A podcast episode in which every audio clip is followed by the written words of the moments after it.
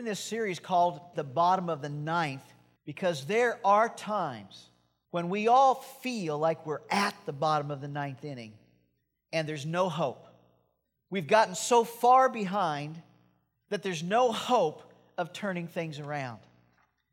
In the first week, we learned that if we stand up to our situation and if we step up to the plate and we swing with all of our heart, hoping that something will change, miracles can happen.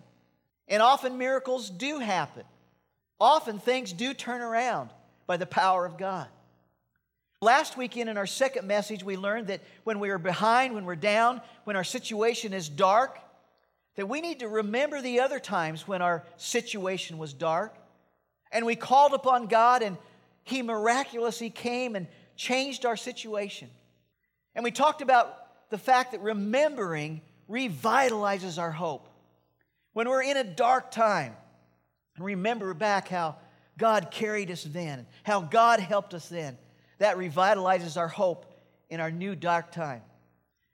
Well, we're talking about being in the bottom of the ninth. And if you understand baseball and you've ever been to a baseball game and you've been watching a team that's been behind in the bottom of the ninth, don't you just love it when there's a comeback? Don't you just love it when the underdog team comes back and comes to win the game. We all love to remember those things. We love to see those things. We love to celebrate those things. But what many of you probably don't realize is that the Bible is full of stories about comebacks, stories of people that came back from dark situations. Now, to give us hope when we're behind, God put these stories in His Word about people who were at the bottom of the ninth inning but had comeback moments. There's a guy by the name of Daniel. Daniel's the guy that was tossed into the lion's den for simply deciding to pray to God and to put his trust in God instead of the king. He was tossed into the lion's den. Now, I don't know about you, but I would call a lion's den of adult hungry lions a bottom of the ninth moment. Amen? so there, there was Daniel, bottom of the ninth, in a lion's den, but there was a comeback. The next morning, when they went to look in the lion's den, Daniel was alive and he was riding those lions like ponies. No, the, the Bible doesn't say that. But God had calmed and come and calmed those lions down, those lions that would have devoured Daniel, and he was alive. He didn't die. That was a comeback. Then there was Moses. He's the guy that was rejected and chased down by Pharaoh for simply asking for God's people to be set free from slavery. Now, after Pharaoh let Moses and the Israelites go, Pharaoh changes his mind, chases after the Israelites, and suddenly Moses and the Israelites have the Red Sea on one side of them and Pharaoh's army on the other side of them. There they are, trapped in the middle, no hope to survive. But there's a comeback moment. God shows up, parts the water of the Red Sea. The Israelites run across the Red Sea. Army after them. God then closes the water, and Pharaoh's army drowns in the water. That's quite a comeback. Then there's David. He's the guy who was kind of ridiculed by his own family. David was the youngest of all the boys. David was considered the, the smallest, kind of the runt of the family. David was ridiculed for simply being willing to stand up and fight the giant that was mocking God. So, as the ridiculed youngest runt of the family named David stood armorless, too small for the king's armor, and weaponless against Goliath, except for a little slingshot and a few stones. For David, that was a bottom of the ninth moment. But as you know, there was a comeback like all comebacks. In the name of the Lord God Almighty, David spoke and he took down Goliath with one small stone. What a comeback. Then there's Esther. Esther's the gal who risked her life by simply going to the king uninvited to ask him to save her people.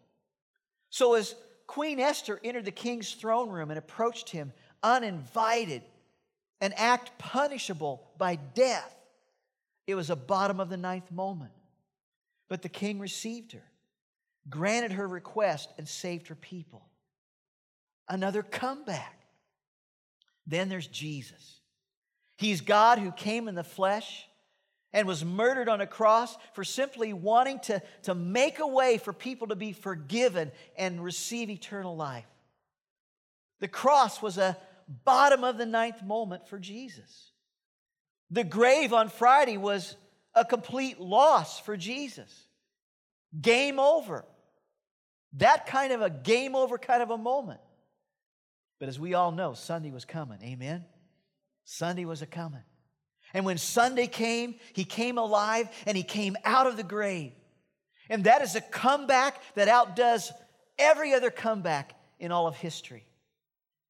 Now, in every one of those real life stories, there's a common theme. The theme is comebacks.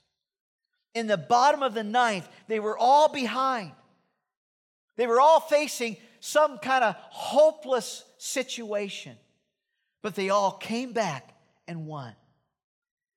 But what I want to talk with you about this morning is that there's another guy that none of us really know what to do about his life story. We don't know what to do with this guy. His name is Stephen. His real life story is found in the book of Acts, chapter 6 and 7. And he was one of the very first Christians. He was a part of the very first Christian movement, part of the first Christian church in Jerusalem. And we hear about Stephen when some of the widows were being overlooked in the daily distribution of food. And so he was one of the guys who was asked to help solve the problem. But he was not only helping feed people, but he was also so effective at sharing about the love of Jesus Christ wherever he went that people were deciding to follow this resurrected Jesus. And because of that, Stephen got the attention of some other people. He got the attention of the Pharisees and the elders and, and the teachers of the law. Those same guys who had just killed Jesus to stop this new Christian movement. And the movement did stop for three days. For three days. But after Jesus resurrected from the dead, after Jesus appeared to more than 500 people, the movement was gaining huge traction, and Stephen was being a huge witness for Christ. And he is now in the sights of the Pharisees and the teachers of the law, the elders. So they go and arrest Stephen and they put him on trial with trumped up false accusations. I mean, it had worked to remove Jesus. And so they just re upped their same process on Stephen. And so now this had to be a bottom of the ninth moment for Stephen. Here he was following God. People were deciding to follow Jesus through his ministry. Things were going well. The Christian movement was gaining traction, and now he's in jail. He's arrested. And they confront Stephen with these trumped up charges. And when they do, the high priest says, Stephen, are these, are these charges all true? And when Stephen opened his mouth, he launched into a speech to end all speeches. He, uh, he started off with a message to end all messages. He opened his mouth, and when he did so, in baseball terms, it's like he grabbed the bat, he stepped up to the plate, and he started swinging for the fences. Stephen gave it everything he had. He started with Father Abraham and he re- retold the entire Jewish history and about all the times and places where the Jewish people had turned away from God to make the point that they were doing the same thing again. They were turning away from God. And then to drive his point home, take a look at Scripture and what he says. To drive his point home, he said, You are stiff necked people. Your hearts and ears are still uncircumcised. Man, if they weren't ticked at Stephen, boy, they are now. They are so angry at him, but he keeps swinging for the fences.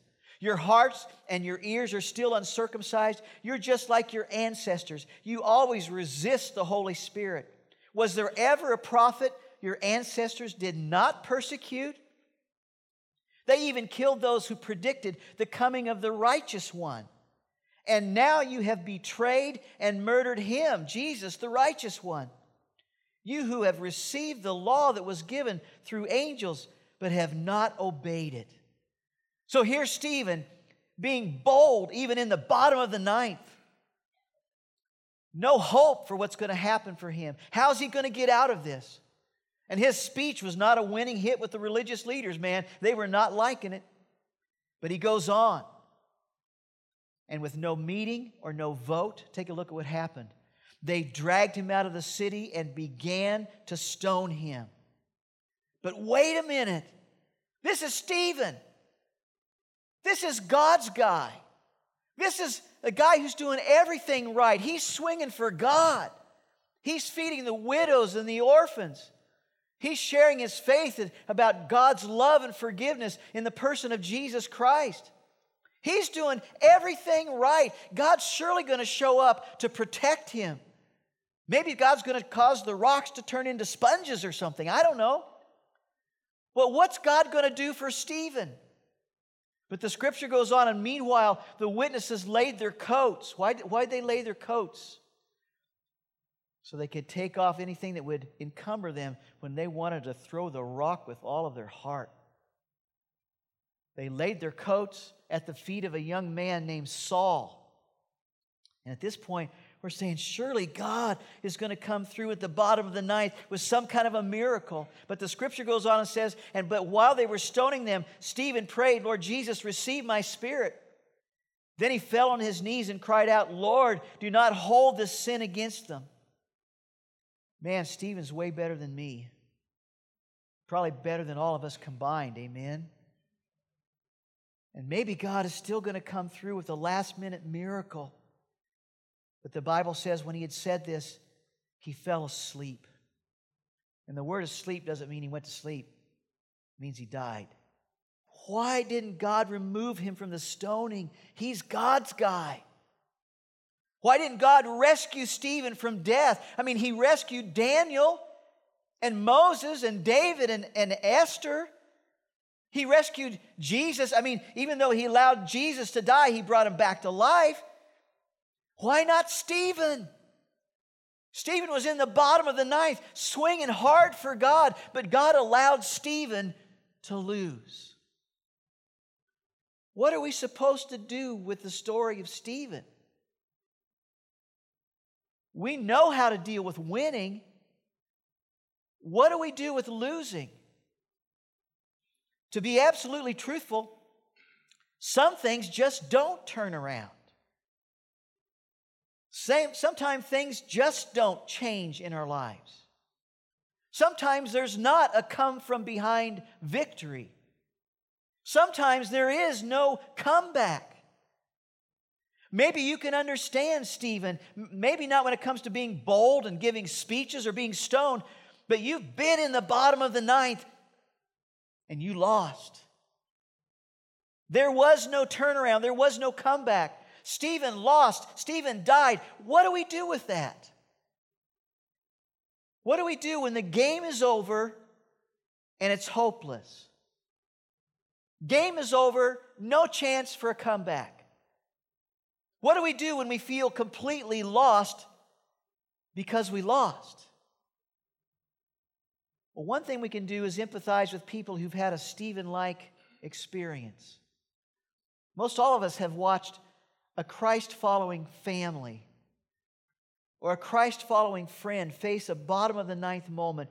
And we watched them go through a time when they prayed and they hoped and they prayed and they hoped and they still lost. Game over. A time when the lights in the stadium went out. It was game over, no comeback opportunity. And maybe you've experienced something like that in, in your life. Maybe you've lost in the game of finance. Maybe you got behind and your creditors started, started throwing the rocks, seizing your accounts, foreclosing on your home. And you prayed and you hoped that something would change, but nothing ever did change and you lost most everything. Game over. Maybe you lost in the game of marriage. You neglected your spouse and your relationship went south. And then you found out about the affair. And, you, were, you were willing to get counseling, you were willing to restore and repair, but your spouse moved on. And now your spouse is getting remarried. And it's like another rock hits you in the face. Maybe you've lost the game of parenting. Your child is addicted and he's been in and out of rehab, and now you're out of hope, you're out of money, you feel like you've got no other options. And for the moment, you have to just let go of your child and you feel like it's game over. Maybe you've lost in the game of health. You knew something was wrong. The test confirmed it. The diagnosis was re- revealed. The prognosis was not good. The treatment options were invasive. And suddenly you didn't feel like you were in the bottom of the ninth, you felt like it was game over. You prayed and you hoped, and the elders of the church prayed and hoped, but you still felt like it was game over. Aren't you glad you came for this message this morning? One of those encouraging, uplifting messages. But listen, the real life of story, Stephen shows us how to live when we lose. Here's a, a, historical truth. After Stephen was buried, because of his bold fight, because of his bold finish, because of his bold faith, a massive persecution broke out in Jerusalem. And because of that persecution, many Christians fled, and suddenly the gospel of Jesus Christ spread. Christians fled, and, and the, the message spread. Christianity spread beyond Jerusalem to Judea, on to Samaria. And that all started because of one guy, Stephen, and his bold fight, his bold faith, his bold finish. It started with a guy who lost, according to the scoreboard. He lost, he died. But now God's team was playing on a bigger field, in a much larger stadium, in other cities and other countries. Here's the bottom line of the message this morning you can be used even when you lose. You can be used by God even when you, you, when you lose. But what do you do with that? What do you do when, when God doesn't remove your situation in the way that you had hoped? What do you do when we lose and we feel like it's all over? Well, God used Stephen even though he didn't rescue him. And God can use you if he doesn't rescue you from some suffering and some pain and some loss. God can use your life to accomplish something far bigger than you had ever thought about or dreamed. You see, God used Stephen and Stephen's witness to get through to a guy named Saul, whose name later was changed to Paul. You see, Saul was a persecutor of Christians. Saul was at Stephen's stoning. In fact, Saul was a young man involved in leading it. Stone throwers were taking off their coats and laying them at the feet of young Saul, the lead persecutor of Christians, and saying, Saul, I'm with you, man. I don't like these Christians at all. I'm, I'm with you. And they laid their coats at his feet, saying, I'm with you, Saul. We're together on this. And so they checked their coats with Saul and started chucking rocks at Stephen. See, Stephen understood that you can be used even when you lose. God used Stephen's situation to turn Saul into Paul the apostle. And so, what seemed like Stephen's loss turned into a victory as God received Stephen into his arms in heaven and Paul into the ministry of the Lord Jesus Christ. Amen. When you are at the bottom of the ninth, what if you started praying, God, use it? Not just remove it. I mean, God wants us to pray, God, heal me, God, restore me, God, remove this from me. God wants us to pray all those things. But what if we also said, but God, if you're not going to remove it, God, at least use it? Bring something good out of this. God, you promised that in your word. God, use it. Maybe just something amazing might happen. God might just use what seemed to be your loss to bring up somebody like Paul, to follow you and to do great things because of what he saw in you. And what Paul saw and how Stephen went through his loss prepared Paul to go through all the things that he was going to face as he spread the gospel and proclaimed Christ throughout the known world at that time. And Paul ends up at the end of his life writing this. He goes, I have fought the good fight, I have finished the race, and I have kept the faith. I have fought the good fight. I've been at the bottom of the ninth many times, guys, but I kept fighting. And I finished this race, and I have kept the faith. I want to encourage you this morning when you're facing a loss, do what Stephen did. Don't give up. When you're facing a loss, do what Paul did. Don't give up. Fight. Finish. Keep the faith. And I want to encourage you to do these three things always. You thought I was going to forget the fill in the blanks, right? Here they, here they are, real quick. When dealing with the likelihood of a loss, it looks like you're at the bottom of the ninth and it looks like there's no hope. When you're dealing with the likelihood of a loss, what do you do? You fight. No matter how bad it gets, you fight. Don't stop doing what the Word of God tells you is right. Keep swinging. Stand up to your situation pick up your bat, step up to the plate, and swing for the fences. Like Stephen, give it your best shot. Fight. You see, God uses people who go down swinging. He uses it, He makes a difference with it. Next, when dealing with the reality of a loss, you're in the bottom of the ninth, you had hope, but you did lose. What do you do? you finish well.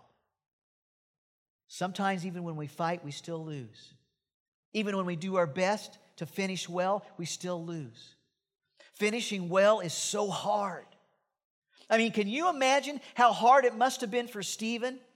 A man who had lived right, a man who had followed God, how hard it must have been to accept God's decision to not remove from him his situation his execution by rocks.